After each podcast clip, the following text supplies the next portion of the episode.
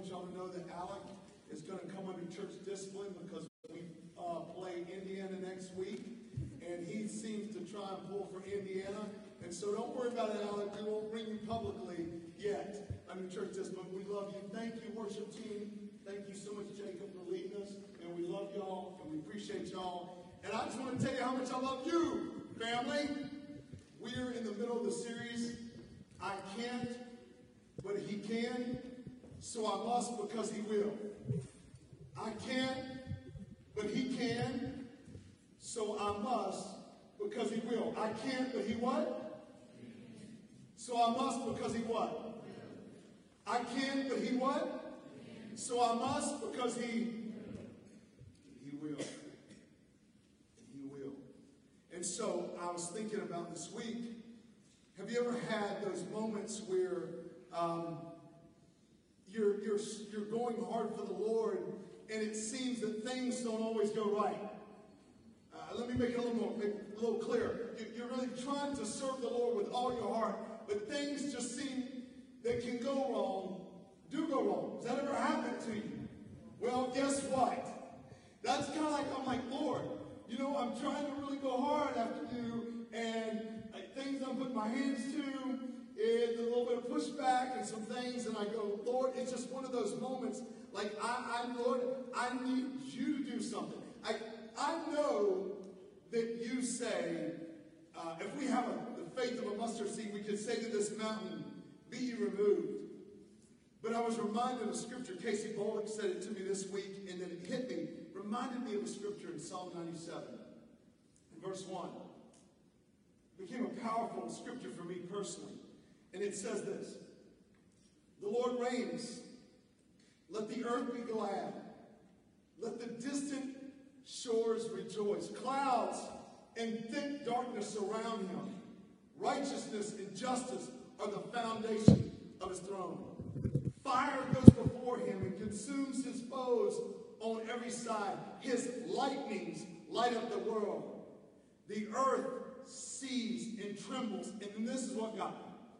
The mountains melt like, what's the next word, saints? Wax before the Lord. Before the Lord of all the earth. The heavens proclaim his righteousness, and all peoples will see his glory. And I thought to myself, Lord, when you show up, the mountain is not removed, the mountain melts. And that is my prayer for you today. That when God shows up in our lives, my prayer in this corporate worship is we're not just here to just, okay, it's perfunctory. We do what the Lord wants us to do in a corporate gathering to show the world and to show ourselves and remind ourselves that that will be done on what? As it is in, so it's a reflection. But that, that there's a moment that God begins to melt. If I say to the mountain, be removed, the mountain's still there. It just goes to another place. But when God shows up, it goes away. And y'all didn't even hear that, you? When God shows up, it goes away.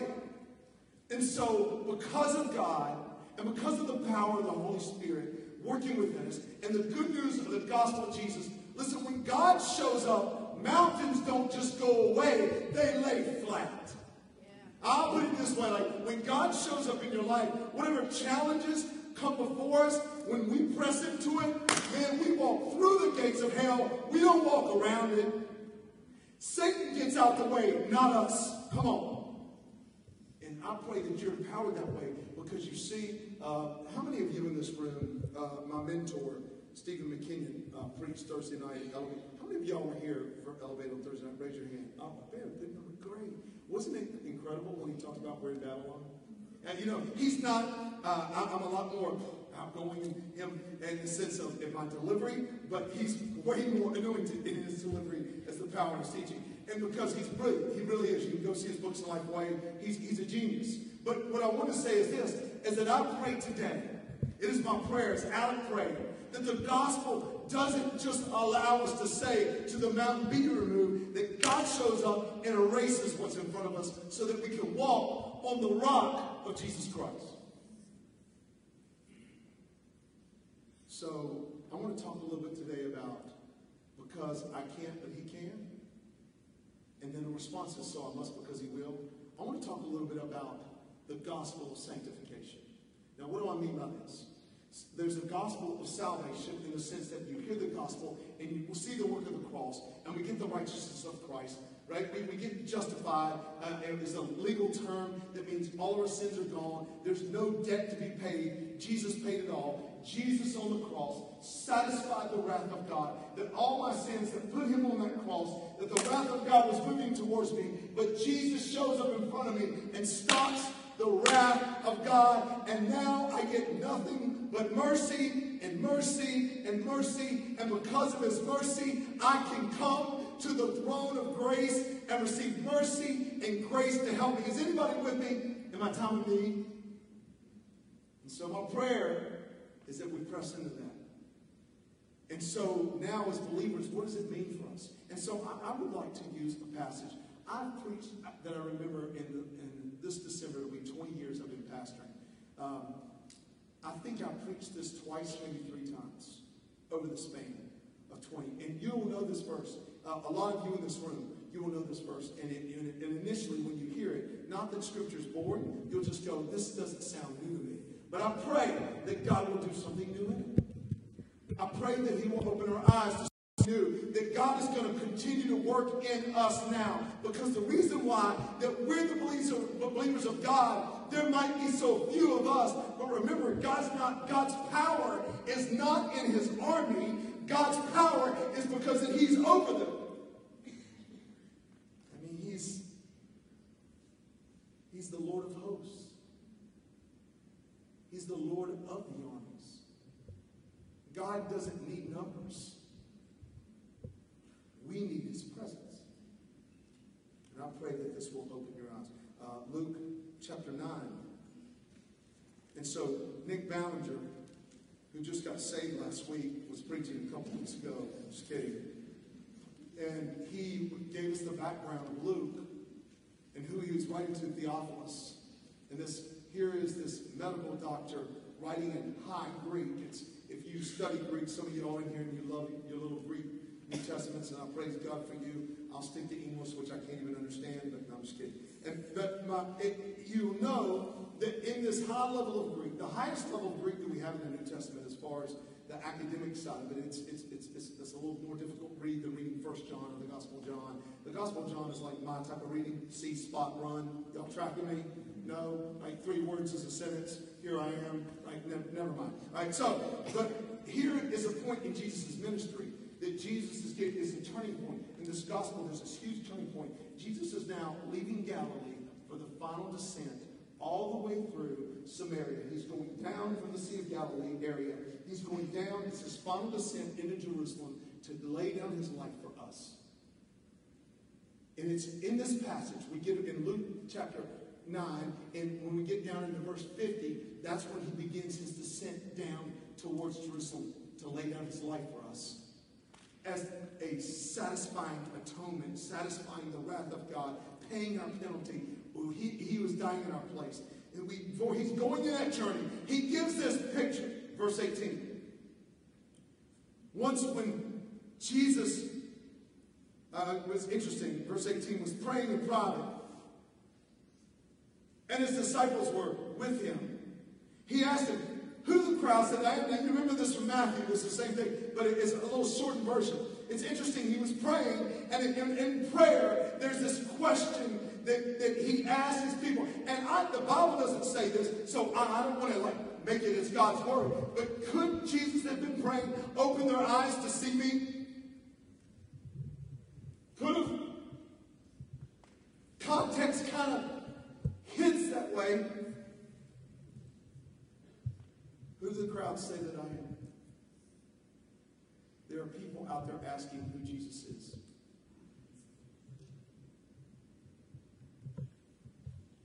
They replied. Some say John the Baptist, others say Elijah, and still others that one of the prophets of long ago has come back to life. Verse 20. And then Jesus gets personal. He says, What do the crowd say? Now, what do you say? Well, what about you? He asked, Who do you say I am. And I want to ask you today who do you say that Jesus is?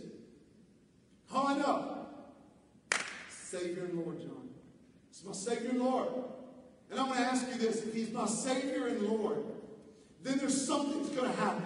And now this is where we're going to pray against this heaviness that wants to come this room. I feel a sense, an attack of the enemy, in the sense that the enemy would love to blind you by distraction in your mind, to wonder, and, and, and, and, to, and to keep this away from us. So I want to stop here and pray before I go into the next verse. So, Lord, I want to pray right now in the name of Jesus and echoing and continuing what Alex said. That my prayer is that I do not come with wise and persuasive words, but with a demonstration of Spirit's power, so that everybody in this room, that their faith will not rest on human wisdom, but on God's power, on the Spirit's power. I pray, Lord, right now in the name of Jesus, that you would bind the enemy, the prince of the air, the little God of this age, that he would have no authority to blind the hearts and minds of unbelievers, that you would remove that, and that they could see Jesus and him crucified and him glorified, and Lord, that he would be drawing them uh, to him. I pray for the believers in this room that would take the next step in their, in their worship and living their lives for Jesus, that there would be a step that they would take today, that they would find something. They would find something.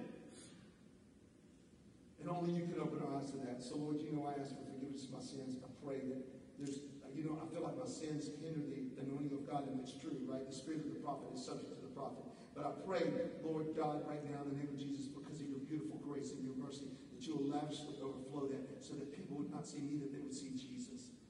And then, Lord, I don't have to come up here and try to be super energizing to draw people into it, that your Holy Spirit would draw people into it.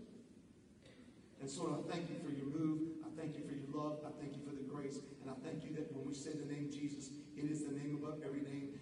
Mention Jesus, that's when everything is divided.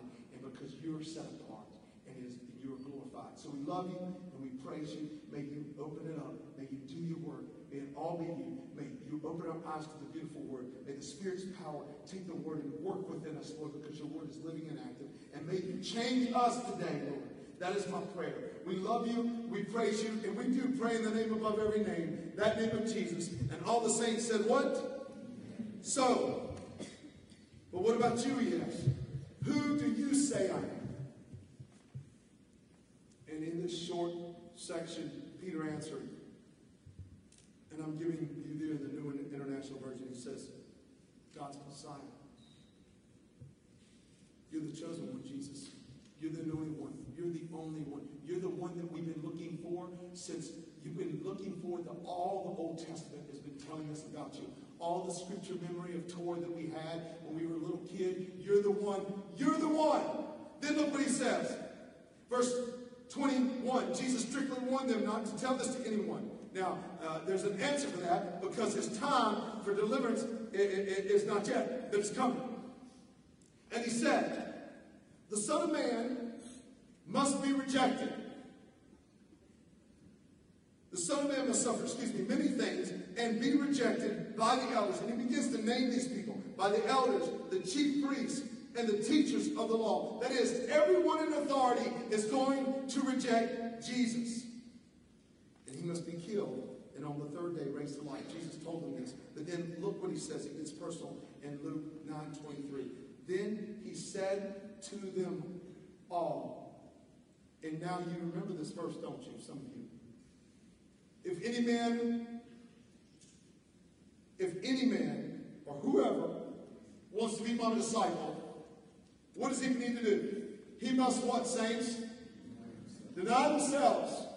Take up your cross, what? And follow me. For whoever wants to save his life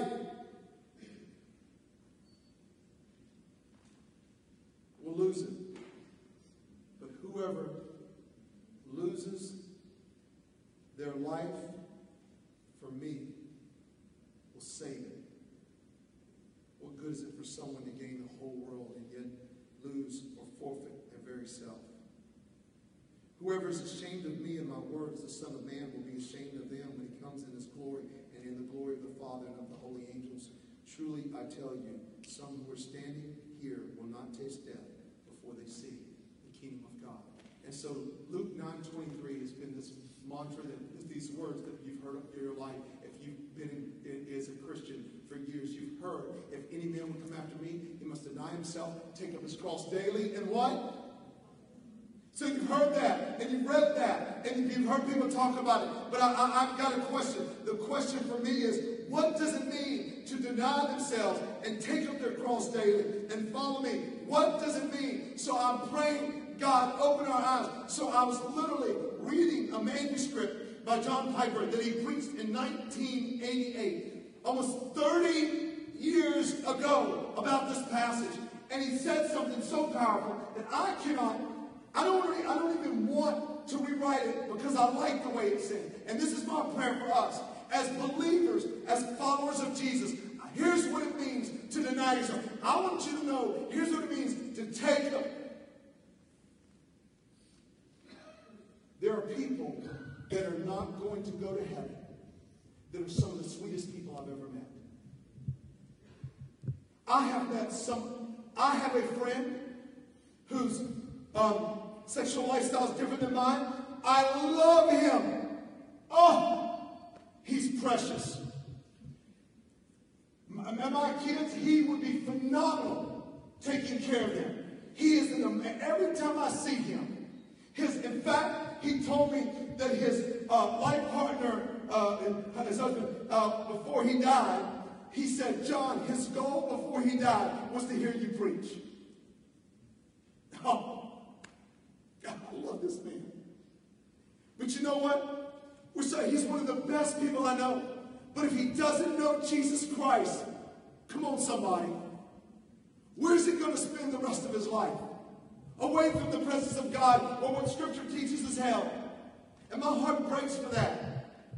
And I've watched there are so many good people. There are so many good people that do not know. Jesus. They are phenomenal people. I want you to know something. You people can be good and not know Jesus. There can be great people in this world and not know the Lord. But I want you to know, it's not being good as in behavior that sets us apart as good people according to Scripture. What sets us apart are people that are radically saved by the cross of Jesus Christ, the blood of Jesus Christ, the resurrection of Jesus Christ, putting their faith and trust in Him. They're saved by that, and then their life changes and they do something totally different. They're living with the daily cross of carrying the cross every day. And so John Gray said it best. People treat us as common because they don't know what we carry. Did anybody hear me? People don't know anything about you in your heart. they don't know what God has put in you. And you know what God has been stirring in your life. And they treat you as common. They treat you as average. They treat us as nothing because they don't know what we carry. We carry the cross of Jesus. The power of the grave is destroyed, and that anointing is on us. And people don't recognize it. And I want people to recognize. I want you to come today. Don't say, man, I, oh, the thing was so good, and the message was so good. I want you to walk out of here wrecked because you and I have experienced Jesus Christ. That the Holy Spirit did something. I don't want us to ever walk out of here thinking that we're common because we're not common by what we carry. So what does it mean? Here's what it means. I put it on Facebook under Summit Church. You can see all the notes. I even put a link to that message so you can sit back and hear it if you wanted to. But I want you to hear this today. The gospel, here's the main point. The gospel of Jesus Christ means Christ died to save us from hell, but not from the cross. He died to save us from hell, but not the cross. That's one wrote. I, I, in fact, he said another way, and I'll give it to you this way. Another way to say is Jesus Christ died so that we can be glorified. What I mean by glorified is that we can be in this fully redemptive, restored state as Adam and Eve were with, with right, the first two chapters of Genesis, the last two chapters of Revelation, all glorification states. He died. Jesus died so that we can be glorified, but not to keep us from being crucified. Let that sink. Jesus Christ died to keep us out of hell, but not to keep us from the cross. That's what it means to deny yourself, take up your what? Daily and follow who? So, uh, in other words, the great, he says, he says this, this is beautiful. The great tragedy of contemporary Christianity, I hear this all the time, it blows my mind, is that the cross is safely regu- reg- uh, regulated, uh, uh, regulated to, to the distant past. In other words, the cross happened thousands to 2,000 years ago. So it's back here, and I'm saying that's what the cross is. That's what the cross is. And so then people preach a gospel, a false gospel. And here's the false gospel. And that practically means is that Jesus was soaked in blood so that I could soak in a jacuzzi. Or to put it another way, the bigger the tub, the more we honor the cross. He said, and so goes the prosperity, gospel. What do I mean by that? Jesus, I know this. You got the scripture. Jesus saved me so that I can have life and have it what? More.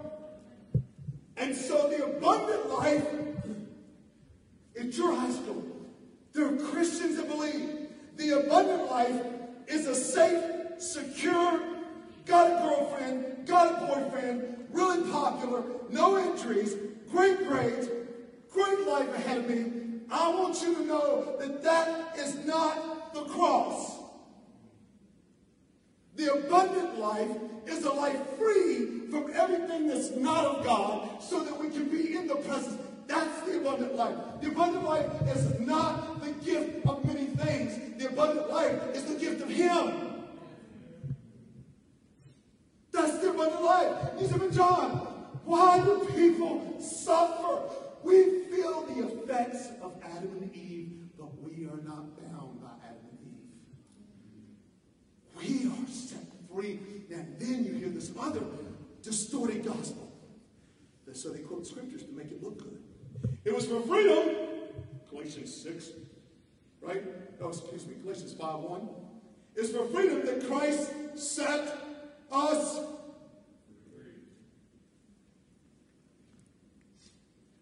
The goal of the gospel is not my freedom. The goal of the gospel is that I get Jesus. And by getting Jesus, then you will know the truth, and the truth will set you. So I'm not bound to be worried what the world worries about. I'm not bound to be worried about my circumstances. That's why he says, he says, uh, you, here's a here's a big power verse, Matthew 6, 33. Seek ye first the kingdom of God and his righteousness, and all these things will be added unto you. And so we want the blessings of God more than the presence of God. And I want to cry out to you today that I'm going to tell you, blessings without the giver mean nothing. Jesus Christ died to save us from hell, but not to save us from the cross. And there's a cross that everyone in this room, if you and I want to be true followers of Jesus, we will take up. Now listen, I, am going to break this thing down. We're going to get it. So I don't want you to think the prosperity, I don't want you to think prosperity language is that, that if I follow Christ, that everything will go well. What I'm telling you is that by following Christ, by following Christ, you, you will get all that you need according to his riches and glory, and we will get Jesus. My satisfaction in life is not my wife and my children, though it would wreck me if something happened to him. But I'm going to tell you, though it would wreck me, it would not stop me. Because my hope is in the Lord, maker of heaven and earth. And my family, praise God, they're all born again, followers of Jesus Christ.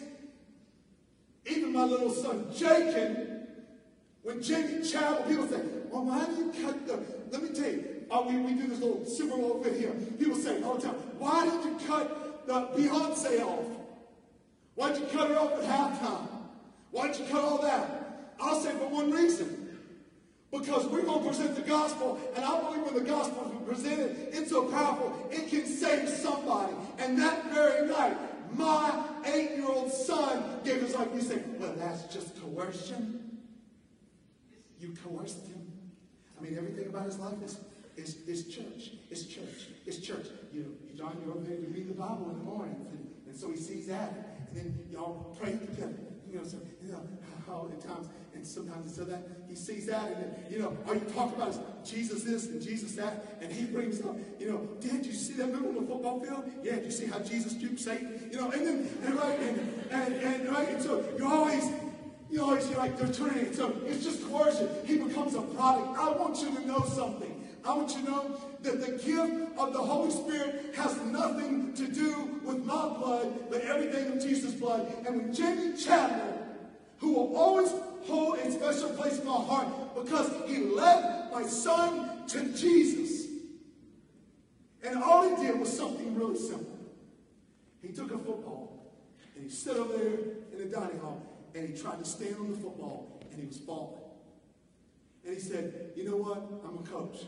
It's real easy. I can build my life on the football. But he tried to stand on the football and he kept falling. Stand on the football, kept falling. He said, but you know what? Matthew chapter 7, if I build my life on football, it's like building my life on the sand. He said, you build your life on the sand, when storms come, your life's going to fall apart. But if you build it on Jesus, if you build it on the rock, and we go back, that was at halftime, and we go home, and all of a sudden, that night it's about 11.30, we're tired. Jeremy Paul's done vacuuming the whole place, and we're over there, people throwing trash got this unclean every table, everybody's working hard, and all the people are working, and, and I get home, and I'm hot and sweaty, and I want like another 15 plate of barbecue, right? Don't.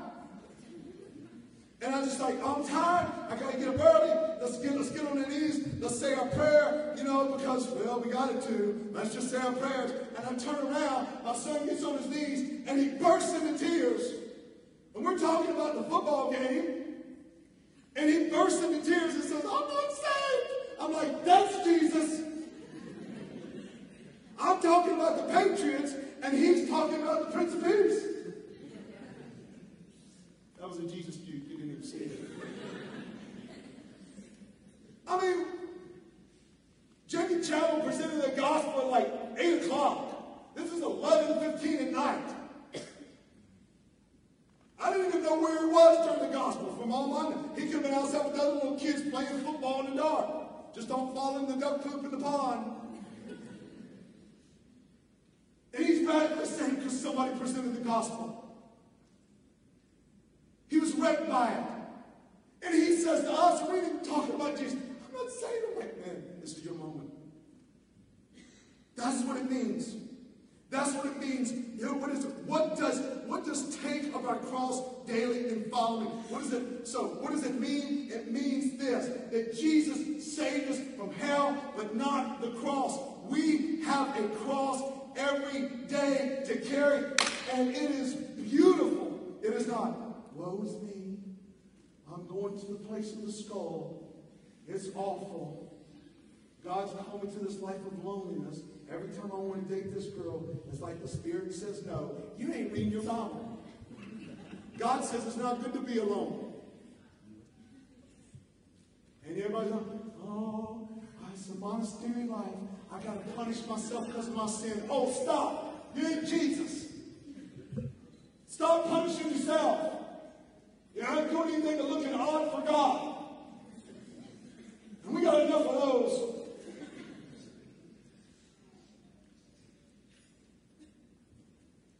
But God told me one time, now look, I'm not putting down, you know, let me just let you know my little world. God said one time, I said, hey, how you doing? He goes, I'm like, what's going on with your friend? Oh, he's fasting from speaking.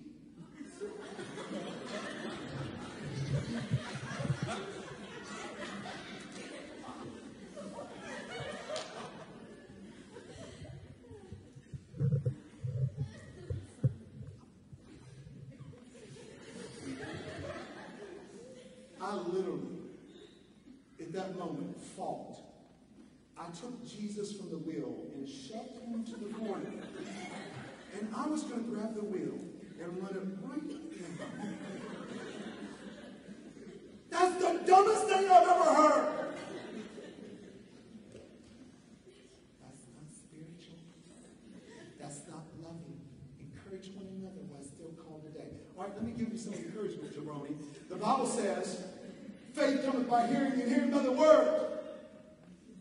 So if you ain't speaking, ain't nobody listening. We don't need no more odd people.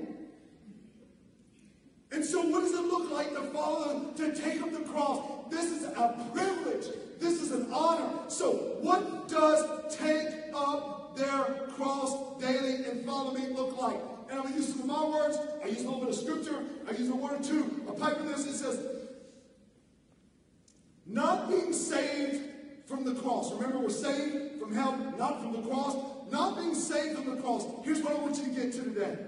Means there is a daily present power in our lives. When you take up your cross daily at your school, there is a power on you that nobody can defend. When you're at your job, there's a power in the, oh, I didn't say they couldn't speak against it. I didn't say they come against it, but I did say no weapon formed against you will prosper. The Bible didn't say the weapon wouldn't be formed. It just said the weapon wouldn't prosper. The gossip will happen. The backstabbing will happen. People will come against you. But stand in the power of the Lord because when we take up our cross, it is the power that we have through the Holy Spirit. Y'all tracking me? So now God wants us to have, there are power when people take up their cross daily. Let me break it down for you. There's power in life. There's power in your life. You won't be sinless, but you will overcome. coming. So instead of cussing, you become in the Christian cussing. Son of a mother, let's go. Right? You right there, right? You just say something, say something crazy compared to what you. In other words, there's power. When we take up our cross, it's not, oh, I'm going to die. No, I'm going to live. And we walk around as Christians like, the world is terrible. you see it social media? No, but I do like the ads for ice cream. So Thursday night, what did he teach us, saints? We live where? Yeah, we're not good. We live in Babylon, not Jerusalem. Your home is still Babylon. This school is still Babylon. Jerusalem is the presence of God. It's the, it's the metaphor. It's the actual well, picture of, right, the Garden of Eden. Jesus was there. I mean, Jesus was there. God was there. The Trinity was there in the garden. But when men sinned, they had to go out of the garden. They didn't have to plant in the garden. They didn't have to work in the garden. They didn't have to do anything. But now in Babylon, we got to plant. We got to sow. We got to build. We got to work. But we all, we try to make heaven on earth. We ought to realize the earth can't be heaven. That's why he's going to make a new heaven and a new earth. And this will be burned by fire. But what happens, there's power. You know, when I love people, you can tell when somebody has a cross with them. Then you tell because there's power. Oh, listen. The cross before me, y'all remember that song? And the world, mm-hmm, come on, that'll preach. There's power in our lives when we walk with the cross. It's not, it's not, I'm pulling myself to death. It's that of my sign of victory. And you can have victory. Not being saved from the, from the, from the cross means there's a daily present power. To borrow the word power uh, uh, scripture, to borrow the word power from Piper, there's a daily present power in our lives. Do you experience that power? Let me break it down for you. He says this For the Christian, the cross is not merely a place of the substitution, that is the atonement, penal substitutionary atonement, the penalty, the substitute Jesus was for us, the atonement satisfying the wrath. It's not just a place of substitution, it's a place of daily execution. When you carry your cross, you die every day to life. You, you not hear me? He died to life. Listen, Romans 6. I know you like this big Ballard, you big Roman freak. That's half the reason Jacob or Joachim. My son Joachim, his middle name is Roman. He's like the, the Romans. That's all you want to talk about was Romans. Your first sermon, you took us through the whole Bible in like two hours in a 30 minute sermon. It was great. I got lost 12 times. No, I'm kidding. I love it. It was, it was deep and rich. It was beautiful. But what I love about it is in Romans chapter 6, verses 6 through 7. Listen to what it says. You see what it says. For we know that our what saints? Come on. I didn't hear you. We know that our what? Was crucified with Galatians 2.20. For I'm crucified with Christ, and yet I live, not I, but Christ lives in me, and the life I live, and now I live, I live by faith in the Son of God who loved me and gave himself for me. In other words, it's a transformed life. For we know that our old self was crucified with him, so that the body ruled by what? Might be done away with, that we should no longer be, it's a song. Slaves to what? See, see, you have the the cross, you have the sign of victory. We are no longer slaves to sin. I didn't, it did not say that we didn't sin. It just said we are not ruled. There's a new king in town in my life. You take up your cross, you take it up at your school, and everybody's going to mock you and make fun of you. Hey, you want to tell everybody who's real prideful and real arrogant, who think they're bad, have them walk around with a Bible open every day, all day in school, see how it goes for them. You want to talk about for God? Don't get it. My thing that you see right here, it's a place of victory. It's a place where we walk around in freedom. To deny yourself and take up your cross daily is an act of freedom. It's saying to the world, I might sin, but there's one who has set me free from the control of it. That's why I believe that anybody and everybody can be delivered. Right? I believe in deliverance. Charismatic. Mm-hmm. Borderline here, John. Borderline. I believe that when I meet with anybody and everybody, that Jesus Christ can heal any marriage. He can break any chain of addiction. He can break any demonic stronghold because there's not a demon in hell that's greater than my Creator. And that we are no longer slaves to it, though we might struggle with it. I struggle with overeating. Don't judge me.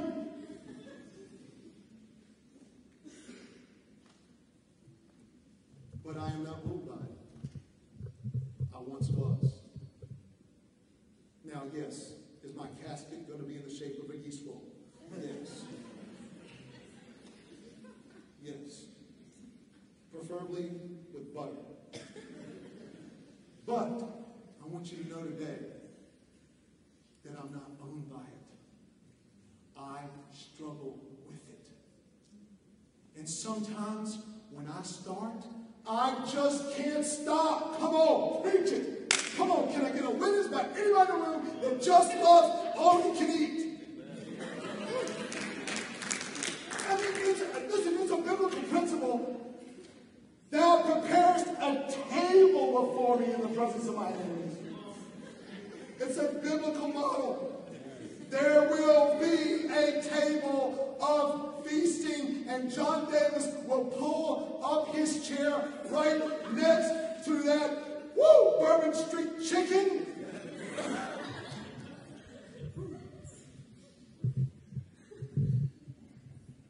Verse 7. Because anyone who has died, I didn't say it in scripture here. Because anyone who's died is what saints? That's what it is to take up your cross. When you take up your cross, it's a statement of power that I've been set free. I've been set free. That's why I said to you, good people go to hell. Born again people are saved because they have the presence of God. And it breaks my heart that there's such good people in this world. Way better than me. Their morality is way better than me. I'm like the chief of all sinners. I'm like Paul. I cry out. I'm the worst. Why are you using me, God? Because my sins, just ask Josh and my family, they're all, my sins are always before me. But it is the cross that's before me, not me. Therefore, I can enter into his throne and enter into his presence because of Jesus Christ. We have been set free, not so that we can go, freedom, but so that we can go, Jesus. I celebrate Jesus, not my freedom. And I give up my freedom for my brothers. In other words, he said, never let the cross lose its crucifying power in your life. Never let it slip into the dim, misty past as though Christ died for sinners so that I can live for pleasure. You're not called to high school to live for pleasure. You were called to your school to live for Jesus. And what said, tells everybody that you're not a good person, but that you're a Jesus freak, is that there's power in your life because the cross is in you. I don't see enough people with power. I don't see enough. Do you? And, and here's what we think. We think because somebody's in a struggle, they have no power. I argue differently. If you're in a struggle, that shows that there is power because you're fighting for victory.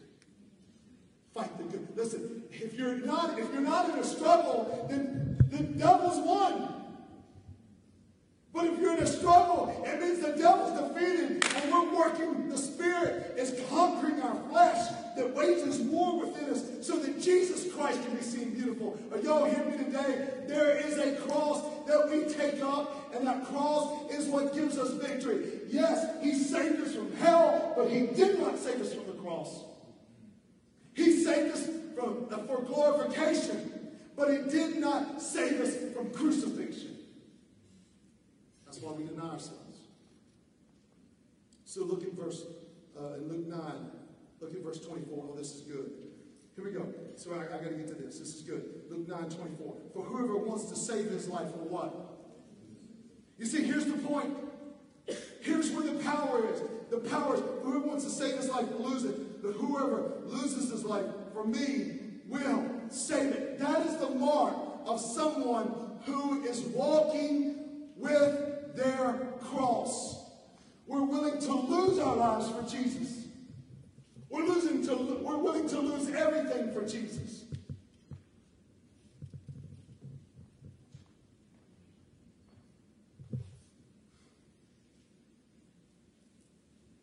The word deny in Luke 23. The word deny means to say no.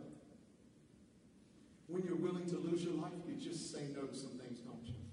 And people make fun of you, don't they? And people talk about us and they think we're weird and we get excommunicated. We might not get jobs that we want. We might not get the friends that, that other people have. When we say no to things, people might judge us and say, that, and what I mean by judges, that whatever they think we are, they put their feelings to it and actions to it. And so they'll say, oh, well, you think you're better than other people, so I don't want to be around you. I'm telling you today that when we deny, when we just say no, what we're really doing is we're still saying yes.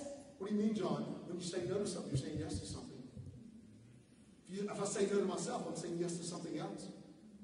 If I say no to this job, I've said yes to another. If, uh, for example, if, if, a church came to me and said, hey, John, we want you to be the pastor of this church, and I said, no, that means I'm still saying yes to something. So when you say no to something, you're saying yes to him.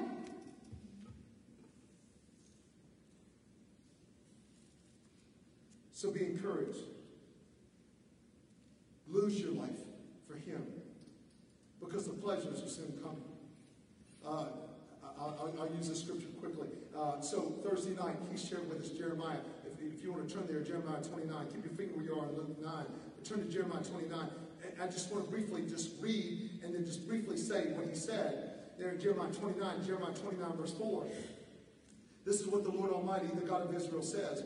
This is verse 4. To all those I carried into exile from Jerusalem to Babylon. So we're living in Babylon, right? After Adam and Eve were kicked out, they were kicked out of a place they didn't plant, they didn't do anything, they were kicked out of it because of sin. They're in Babylon. We are in exile, and that's why we're sojourners. That's why we're foreigners. But there's power in his name, there's power in the cross, and though we're living in Babylon, we are living differently from everyone else in Babylon. So he said, build houses and settle down, plant gardens and eat what they produce. Notice they had to build. See, in the Garden of Eden, you didn't have to build. There was nothing, you didn't have to, you didn't need protection because God was there. Are you with me? There wasn't storms. There wasn't cold weather. There wasn't a big heat wave. Or there, you didn't have to, you build for protection and settle down, plant gardens. In Garden of Eden, you didn't have to plant a garden, it was already planted by God. So now we're going to have to make a way. We're in exile. But God is saying, do these things because one day I'm going to take you to the New Jerusalem. But when you're in Babylon, don't do as the Babylonians. Don't be afraid of Tower of Babel, Genesis 11, or the Tower of Babylon, or the place of confusion. Don't live in the place of confusion when you have the one who's not confused, Jesus. Marry and have sons and daughters. Find wives for yourselves. You know what it looked like? Listen, I, I, I got to get to that point. Find wives for yourselves. Listen, um, in, in, in uh, Matthew chapter 10, the same verse is used. Matthew 10, 39. If you could throw that up, and then I'm going to go back to Jeremiah. Matthew 10, 39. He says, Whoever, this is great. Whoever finds their life will lose it. But whoever loses their life for my sake will what? Find it. So there's a word for find in Matthew, and then there's this parallel. Whoever uh, loses his life for my sake will save it. Uh, it's from the word uh, Savior is from the word for save. And, and, so here in Matthew 10, we get this other dynamic word of find. You know, what do you need to find today? What do you need to find? He says, look what he says there. We live in Babylon, he says you can find your spouse. Because when you're following Christ and walking in the power of Christ, when we're willing to lose our life for him, then we get what God has for us. And there'll be power. Because remember, the cross is not just the sign of death, it's the sign of the resurrection. And there's power. So there's power in a marriage where Christ is the center. There's power in the job, though the world might be coming against you. There's power when you're in school, though your friends might come against you. There's power even in being lonely when Christ can be my satisfying treasure. There is power to overcome the enemy in Christ.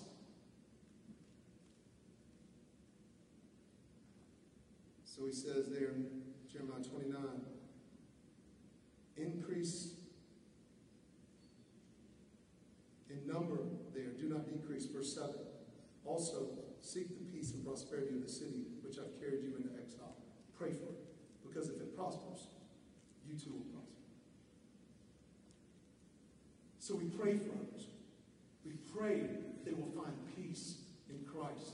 We pray that the only peace that can happen is the fruit of the Spirit is Christ. So today I want to leave you with this. Today I want to land, I want to land this back in back in Luke chapter 9, verse 24. Here's where we're going to land. Here's what I'm asking. What do you need to find today? I might need peace.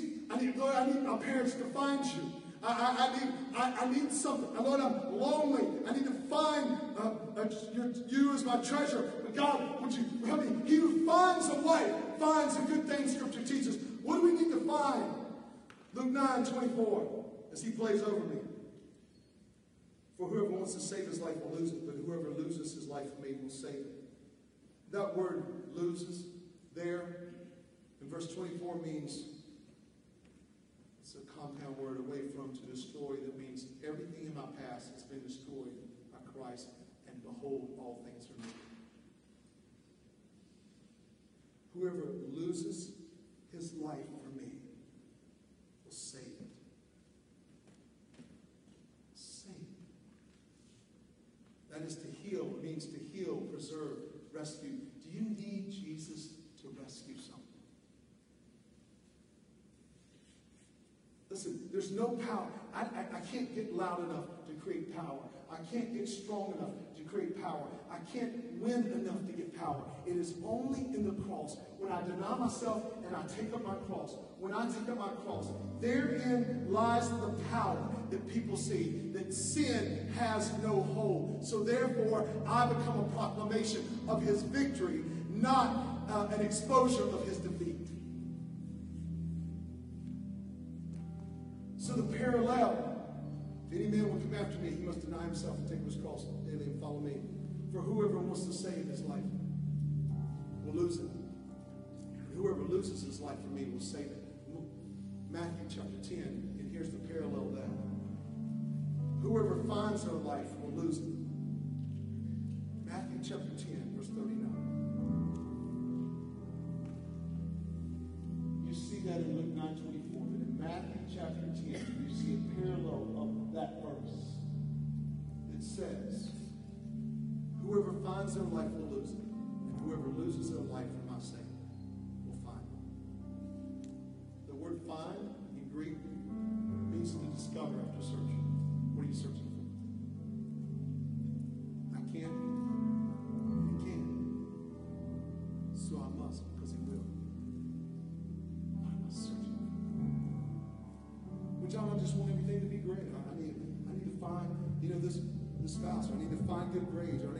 Job, I need, I need, I'm, then I just want my home life. I, I want my grandchildren to be this. I'll,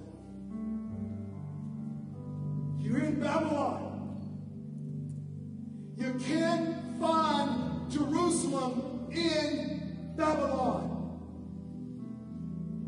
But what you can find is the King of Kings in Babylon. The Lord of Lords in Babylon.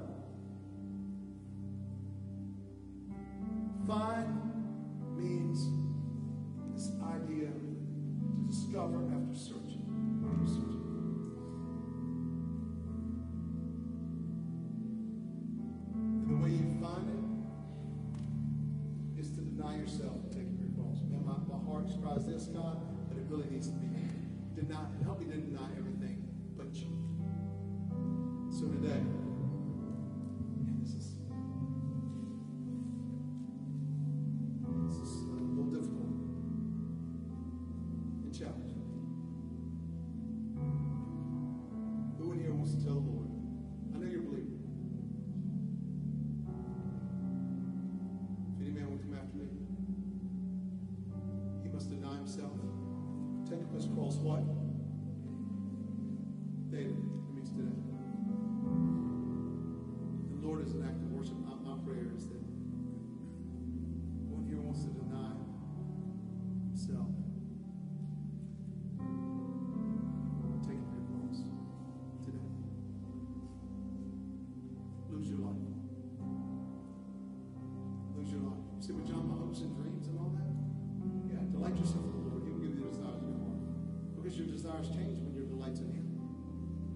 single, I had different desires.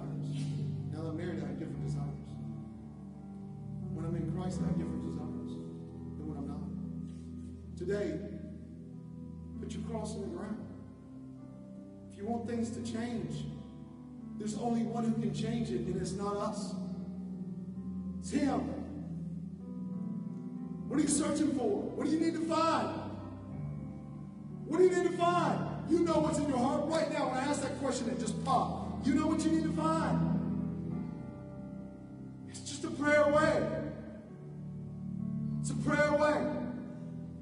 So instead of searching to try and find something in Babylon, let's search and try to find Him. And He says, if you seek me, you will find me if you search for me with all your heart. What do you need?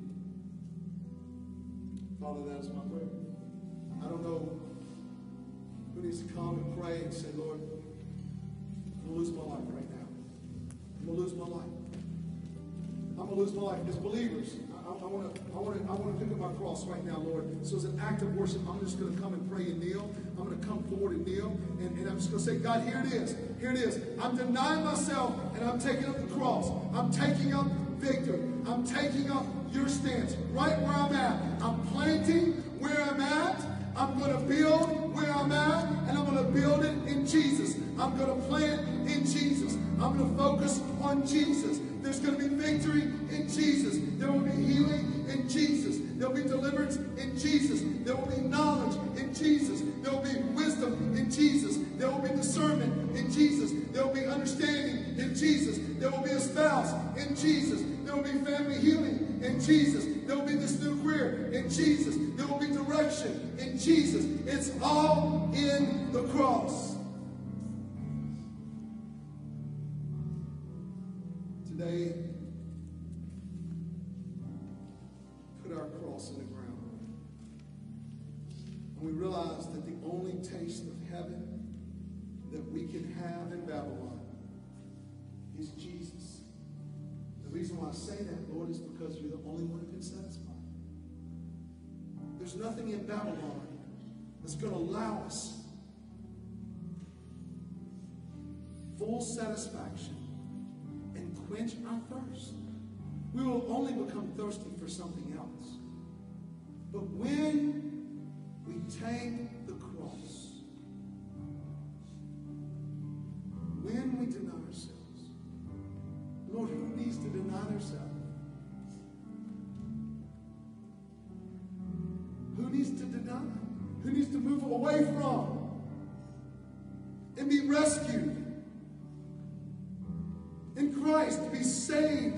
Christ as a believer? That there's been a power of sin over them, that you want to set them free in that. You can't just put down unless we pick up. We don't just empty out without getting filled. So God, fill us. Pick up our cross. And if there's anybody in this room today, Lord,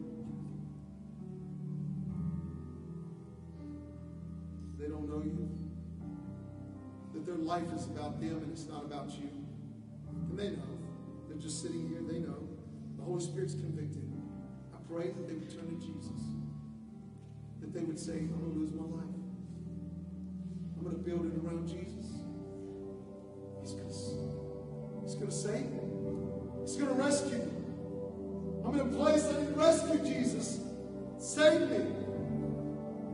Believer in this room that needs rescue, save me, Jesus. For this place this, my singleness, I put my cross here. Rescue me, Jesus. I don't know what to do next. Rescue me, Jesus. I lose my life for you, Jesus. I give my life to you, Jesus. I need you to heal me, Jesus.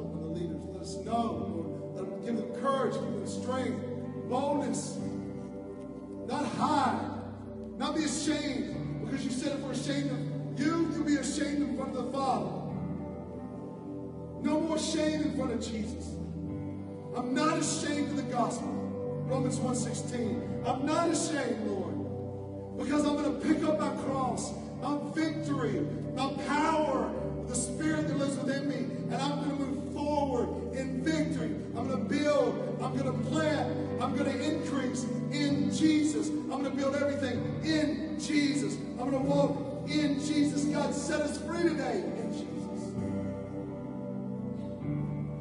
Give you all the praise. All the honor.